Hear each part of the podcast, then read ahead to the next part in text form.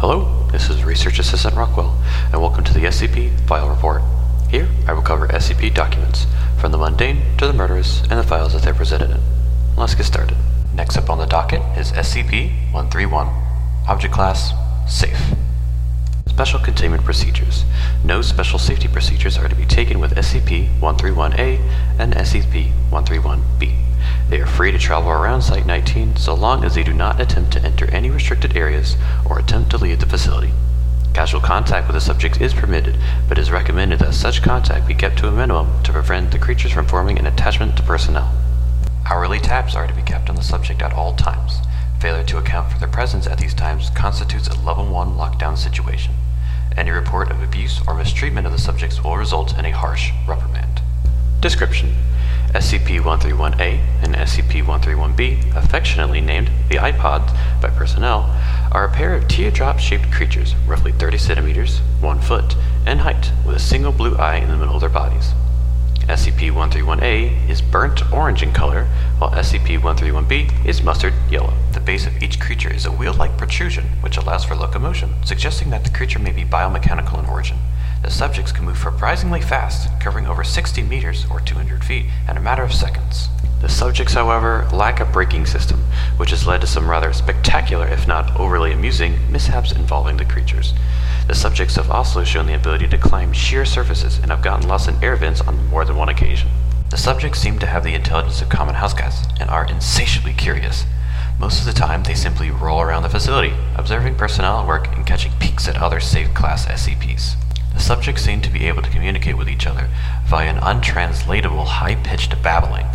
The subjects have never been observed to blink, even in laboratories where the subjects have been videotaped for over 18 consecutive hours. The subjects seem to respond well to any affection given to them and will quickly bond to the giver of said affection, much in the same way a puppy bonds with a human being. They will follow anyone or anything they've been a bond with anywhere, even into normally restricted areas. Although curious, the subjects can sense danger in their general vicinity, and if the object of their bond begins to approach something they register as dangerous, i.e., Euclid or Keter class objects, they will swarm around their bonded companion's feet or appropriate extremities while babbling in a panicked tone as if to warn them. Because of the daily dangers faced by Site 19 staff in dealing with Euclid and Keter class objects, it is recommended that staff avoid making attempts to bond with the subjects, as it can pose a distraction during delicate operations and experiments and may pose a danger to the subjects themselves. See Addendum 131-1. If the subjects are ignored by their bonded target long enough, they'll eventually lose interest and return to their normal activities. It should be noted that the subjects require no real care or maintenance from the site staff. They do not eat, leave droppings, or even sleep. It would seem that the only sustenance they require is visual stimulation, although this requires further study to verify.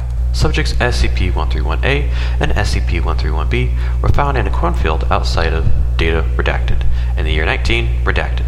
They were promptly transported to Site-19 via Data Expunged, and they were downgraded to Safe Class and given free reign across the site once it became clear they were not broadcasting what they saw to any hostile foreign powers. Addendum 131-1 During an incident that took place on Date Redacted, the subjects followed one of the cleaning staff on a routine cleaning of the container of SCP-173. After their normal attempts to warn the cleaner of the danger were ignored, the creatures rushed into the container in front of him and the other two personnel on duty. Once inside, the staff members observed the subject sitting in front of SCP-173 and watching it intently, as if aware that it could only move if unobserved. The cleaners ignored the presence of the subjects and continued with their bi-weekly cleaning as per procedures.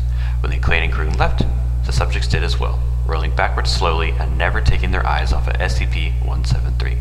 Current applications of SCP-131-A and SCP-131-B as wardens for SCP-173 and perhaps other SCPs which require constant observation, such as SCP-689, are being considered.